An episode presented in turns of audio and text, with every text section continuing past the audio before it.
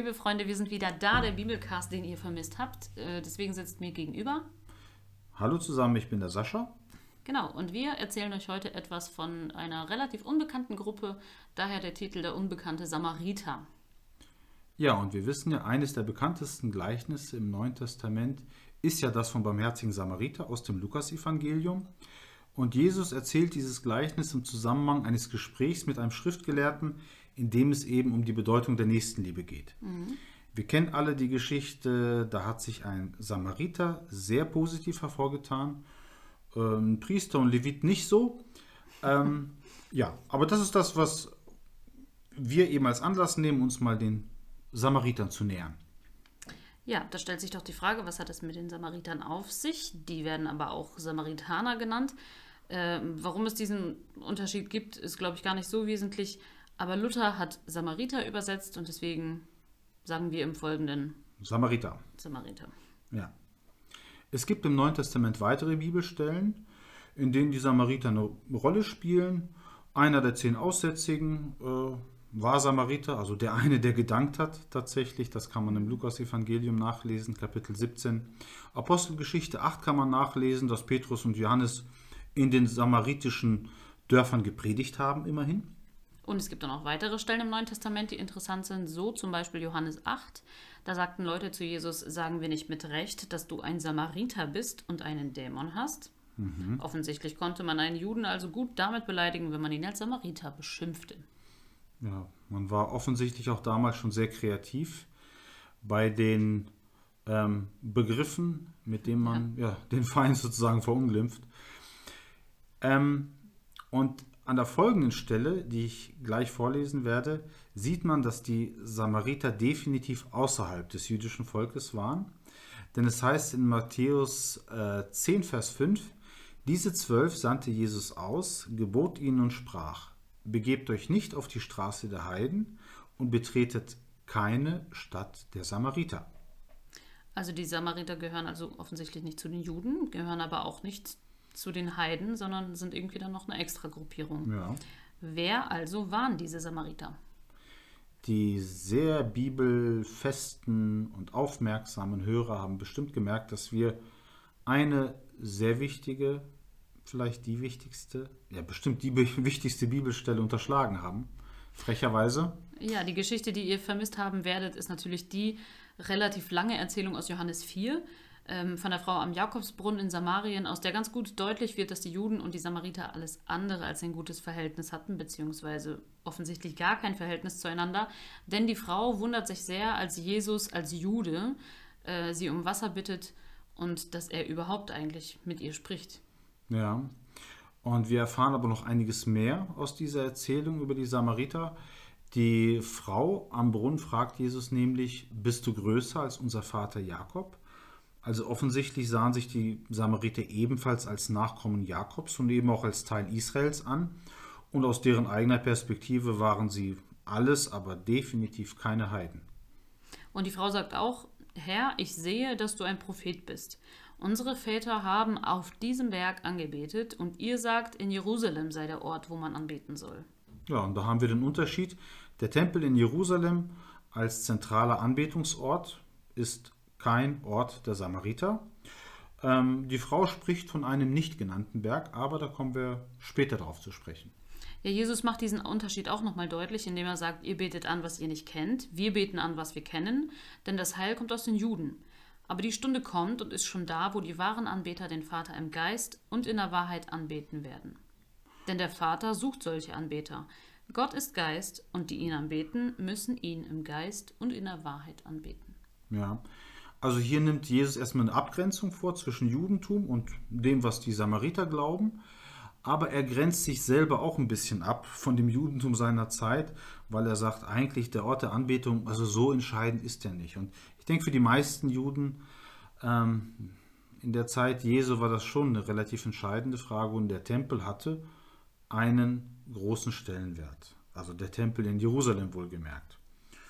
Ja, also Jesus war somit durch und durch Jude einerseits, aber er war nicht bereit, eben allem zu folgen, was die religiöse Praxis der damaligen Zeit von ihm verlangte. Aber das ist nur so als Einschub. Es gibt auf der anderen Seite aber auch weitere Gemeinsamkeiten. die hier äh, deutlich werden. Äh, die Samariter haben zum Beispiel die Messias-Erwartung Ganz wichtig. ebenso ja. gehabt. Ja, denn die Frau sagt, ich weiß, dass der Messias kommt. Und Jesus sagt, tada, ich bin's, der mit dir redet.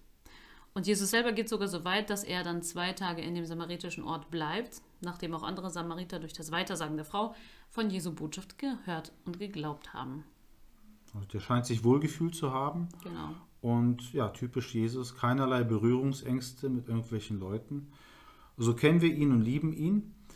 Und ja, die Geschichte von der Frau am Jakobsbrunnen ist eigentlich die Stelle überhaupt, wenn man sich mit den Samaritern beschäftigt. Also ganz, ganz wichtig, ganz zentral und eigentlich nicht zu vernachlässigen. Schön, dass es sie gibt, dass sie aufgeschrieben wurde.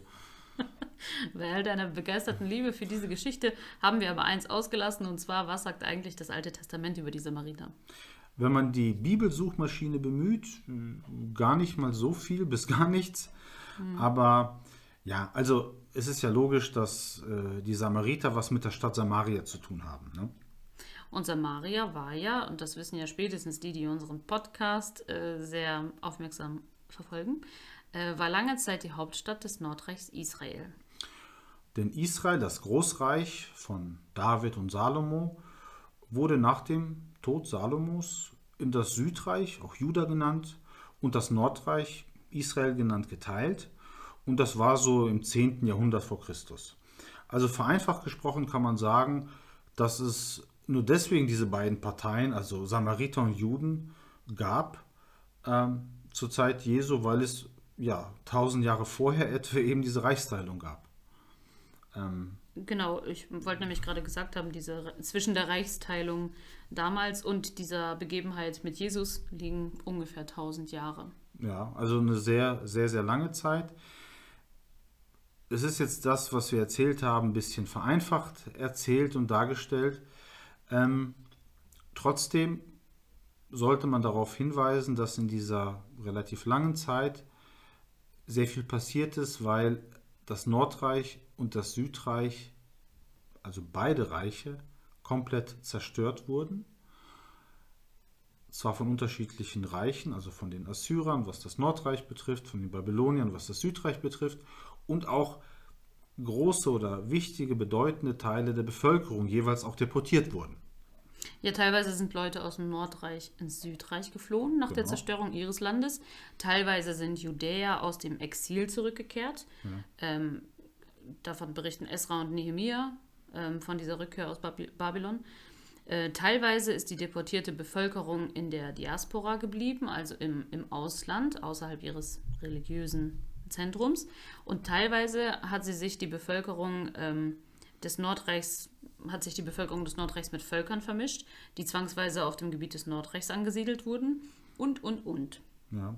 Also es ist ja so, dass die Assyrer, die das Nordreich zerstört haben, ja die Praxis hatten, dass sie ja um die unterworfenen Völker zu entwurzeln, ja die Völker deportiert haben in eine eine andere Gegend und da, wo eben die Nordreich-Israeliten gewohnt haben, da wurden andere Leute angesiedelt. Ähm, Damit man gar nicht erst zurückkommen konnte und da wieder Fuß fassen konnte. kompletter, kompletter Identitätsverlust äh, war halt das Ziel und das ist auch teilweise gelungen, auch wenn natürlich nie die komplette Bevölkerung deportiert werden konnte. Weder aus Juda noch aus dem Nordreich. Also das kann man in der Bibel auch nachlesen.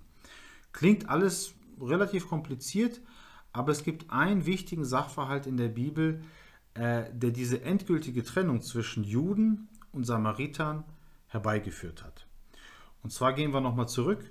Die Zerstörung des Südreichs durch die Babylonier hatte ja auch die Zerstörungs, äh, Zerstörung des Tempels zur Folge, des ersten Tempels, des Salomonischen Tempels.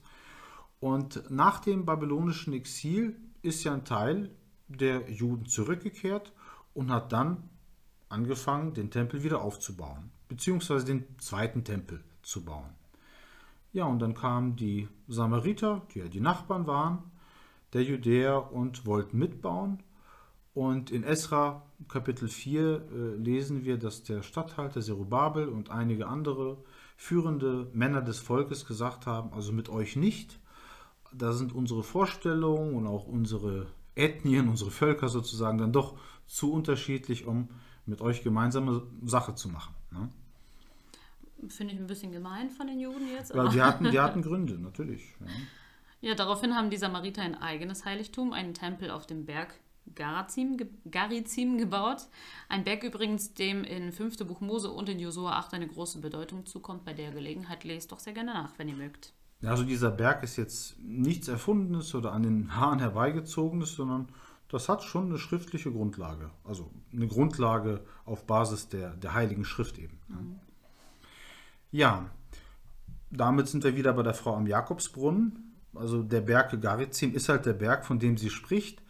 Ähm, sie sagt ja, die Vorfahren haben, hatten angebetet, muss man ja sagen. Ähm, offensichtlich taten sie es nicht mehr. Also es gab auf diesem Berg keine Anbetung mehr in einem samaritischen Tempel. Oder? Offen, offenbar nicht, denn wir wissen, dass dieser samaritische Tempel zerstört wurde. Wer war das? Nicht die bösen Römer, sondern diesmal die bösen Juden. Von den Juden, und zwar circa 150 Jahre vor Jesu Begegnung mit der samaritischen Frau, also 150 Jahre vorher. Und ähm, da erklärt sich eigentlich jetzt auch ganz von selbst, warum die beiden Völker nicht gerade befreundet waren. Das liegt jetzt spätestens auf der Hand. Also das, was passiert ist zwischen diesen beiden Völkern, erklärt das sehr gut. Also da ist ja sehr viel Porzellan zerschlagen worden sozusagen. Aber es ist ja meistens so, dass wenn man einander sehr ähnlich ist und vielleicht auch sehr ähnlich geblieben ist und ähnliches Schicksal geteilt hat, dann versteht man sich vielleicht auch tatsächlich nicht so gut. Ähm, ja, das ist auch so eine Erklärung. Die Ähnlichkeit ist ja oft so auch bei äh, Völkern. Man weiß ja, so Deutsche und, und Niederländer haben ja auch ihre Konflikte gehabt. Ähm, naja, Geschwister, Eltern und Kinder. genau, muss ja gar nicht so weit gehen. Ja. Ja, und eine weitere Gemeinsamkeit, die sie da eben jetzt auch hatten, war die Tatsache, dass auch die Juden nun keinen Tempel mehr hatten. Und das, was den Juden blieb, war im Grunde die Torah und eben auch die anderen Schriften der hebräischen Bibel. Und das ist bis heute so. Ja, und was blieb den Samar Samaritern? Nur die Tora. Und zwar eben nur die fünf Bücher Mose in der samaritisch, samaritischen Sprache. Äh, andere heilige Schriften haben sie nicht, auch bis heute. Äh, wir haben also heute den Staat Israel, in dem die Mehrzahl der Bevölkerung jüdisch ist und mehr als die Hälfte der anderen jüdisch gläubigen Menschen leben außerhalb des Heiligen Landes. Und wir haben heute knapp 800, nicht 800.000, sondern 800 Samariter, die im Wesentlichen an zwei Orten leben. Im Palästinensergebiet, im Westjordanland, in der Nähe der Stadt Nablus, unmittelbar in der Nähe des Berges Garizims übrigens. Und der andere Teil, der wohnt in Israel, in der Nähe von Tel Aviv. Ja, das sind die, die übrig gebliebenen Samariter sozusagen.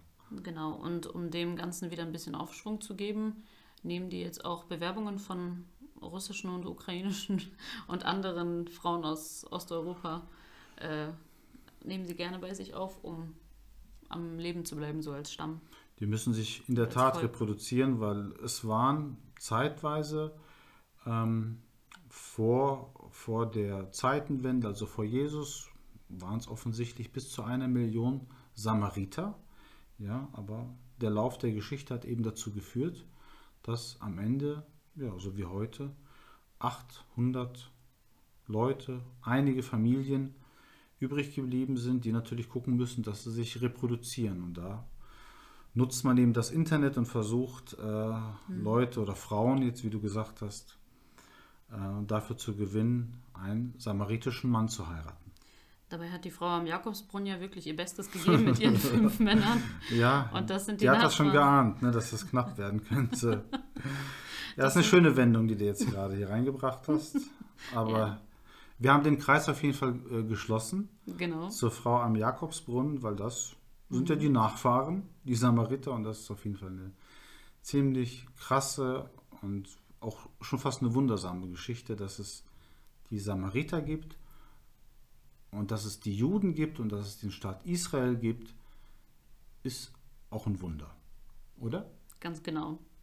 Und äh, was für euch hoffentlich auch ein Wunder war, war diese wunderschöne Folge über die Samariter. Wir freuen uns, dass ihr uns zugehört habt. Wir können euch noch äh, eine kleine Doku auf YouTube empfehlen, die wir uns gemeinsam auch Ist zwar auf Englisch, haben. aber auf einem sehr gut verständlichen Englisch. Ja, und auch mit Untertiteln und so. Also das, das kriegt man hin. Ähm, die verlinken wir euch. Und dann verlinken wir euch auch noch eine akademische Arbeit, die man aber auch sehr gut lesen kann. Ja ähm, ja, wie gesagt, beides packen wir euch dahin in die Beschreibung. Und dann gehabt euch wohl. Schön, dass ihr dabei wart. Ja. Es war uns eine unaussprechliche Freude. Wie immer. Und äh, wir sind froh, wenn ihr nächste Woche wieder dabei seid. Bis dahin wünschen wir euch alles Gute und Gottes reichen Segen. Tschüss, macht's gut. Ciao.